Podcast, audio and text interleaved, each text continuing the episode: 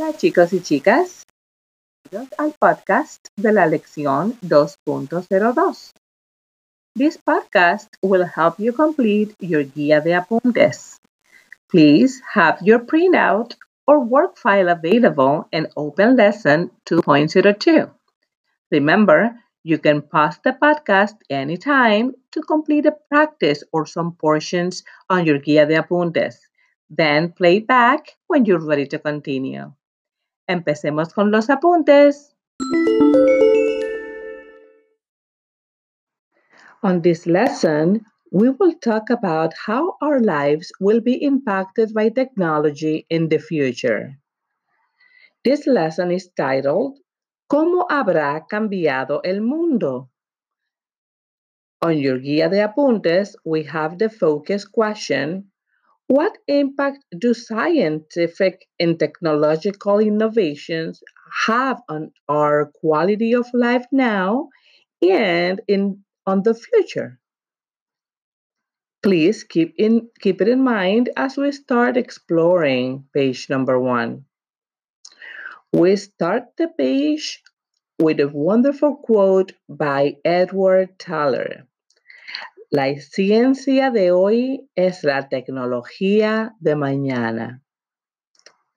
You can scroll down on page one to find a video about our friends Jimena, Camilo, and Lorena.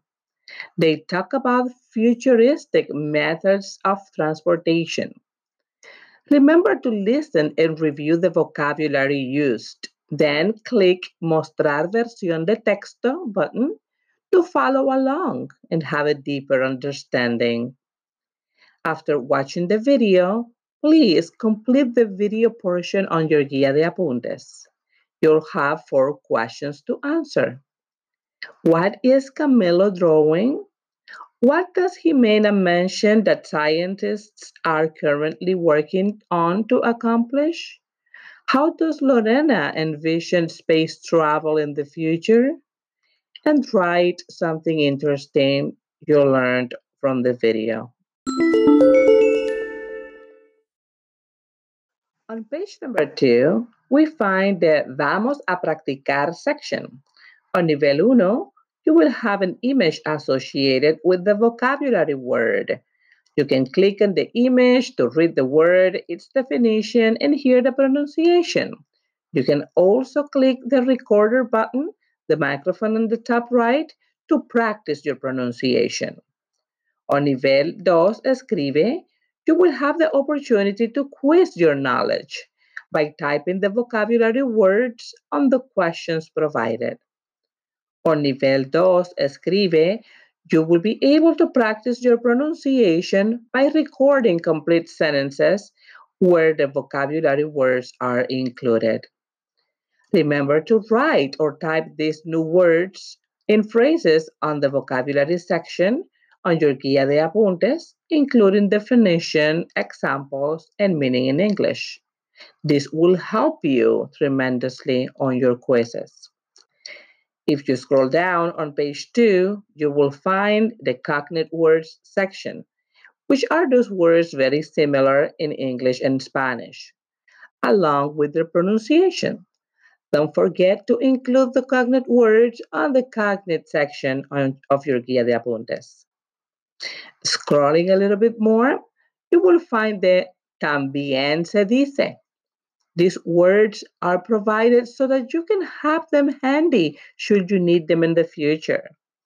You shouldn't use them on the assessments, but feel free to keep a list of them and keep them for your personal use. On page number three, you will read un proverbio africano. Si quieres ir rápido, ve solo. Si quieres llegar lejos, ve acompañado. Chicos y chicas, I encourage you to reach out to me and let me know your thoughts about this wonderful proverb. You will be able to read in Spanish about amazing new technologies such as células madres, as well as la impresión 3D y la bioimpresión. and why these topics have been so important and controversial at the same time.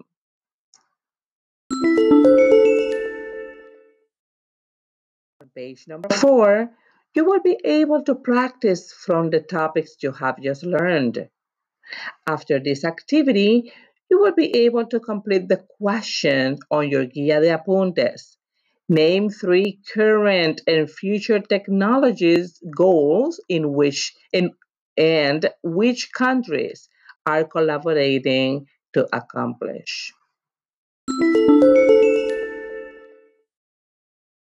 On page number five, you will listen to several podcasts uh, forecasting future technology evolution. Please listen to the recordings and follow along by clicking Ver Texto links. Remember to complete the practice activity at the bottom of the page.